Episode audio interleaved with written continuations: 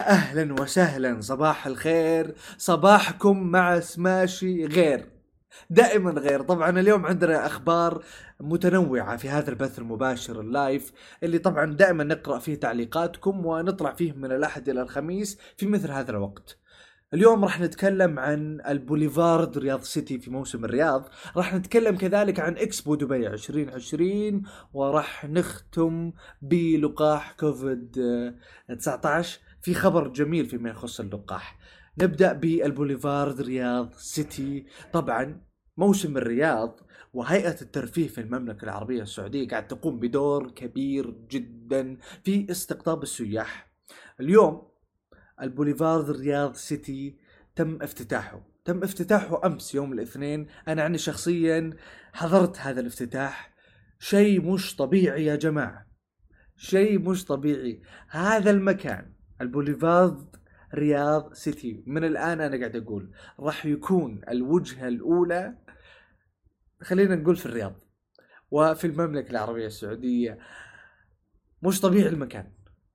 أنت تتكلم على منطقة كاملة كلها شاشات وكأنك في تايم سكوير. منطقة أخرى كلها رسومات للفنانين المعروفين العالميين وأيضا الخليجيين وكلها عبارة عن موسيقى ودي جي وكذا مستوحية من الموسيقى. منطقة ثالثة studios كأنك في اليونيفرسال ستوديوز كأنك في استوديوهات ديزني كذا كلها الثيم حقها استوديوهات.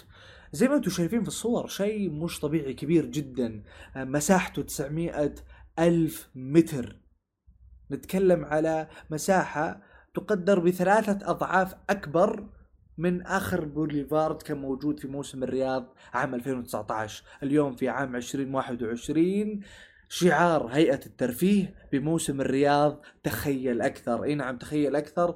وحجم البوليفارد الجديد ثلاثة أضعاف أكبر من آخر بوليفارد كان موجود في الرياض عام 2019 هذا البوليفارد الهدف منه إنه خلاص يستمر إلى ما بعد الموسم.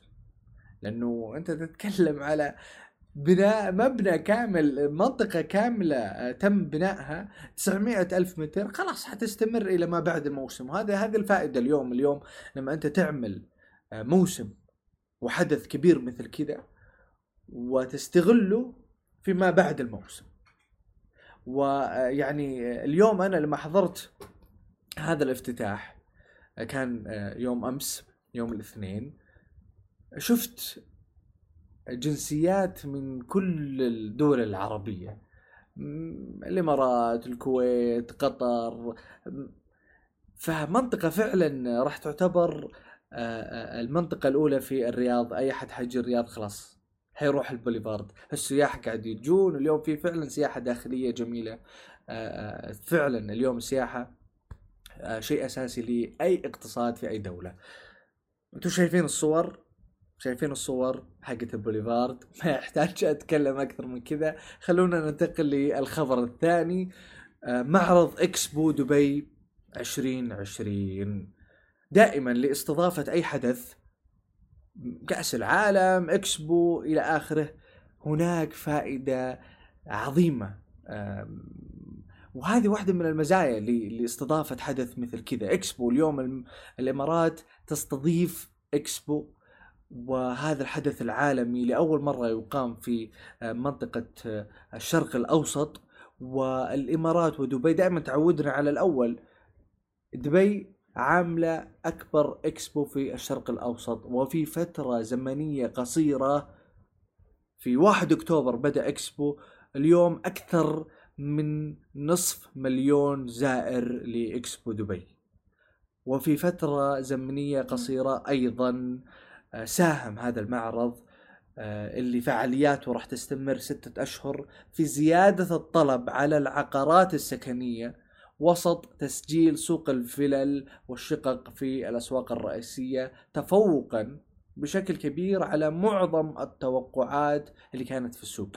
اليوم بعد كورونا بعد جائحة كورونا بدأنا نرجع للحياة الطبيعية، بدأنا بالتعافي لكن مع ذلك ما كان متوقع هذه القفزة في العقار في الإمارات، وهذه فائدة إكسبو اليوم إنه بالرغم من الفترة الزمنيه القصيرة إلا إنه كان لها تأثيرها الاقتصادي العظيم جدا.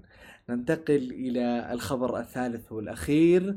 أجازت وزارة الصحة الإماراتية يوم أمس الاثنين الاستخدام الطارئ للقاح آه، المضاد لكورونا آه، لقاح فايزر للفئة العمرية من 5 إلى 11 من خمسة سنوات إلى 11 الآن الإمارات وزارة الصحة سمحت باستخدام آه، فاير في لقاح فايزر على ما أوردت وكالة أنباء الإمارات طبعا نقلا عن وكالة الانباء الإماراتية.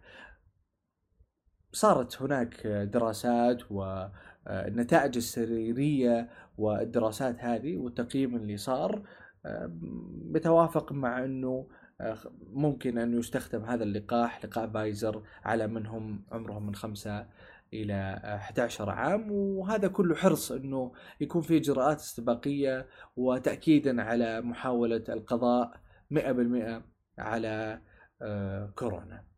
هذه كانت أخبارنا لليوم. آه، ننتقل إلى يعني بث مباشر آخر إن شاء الله بكرة. نشوفكم على خير. في أمان الله.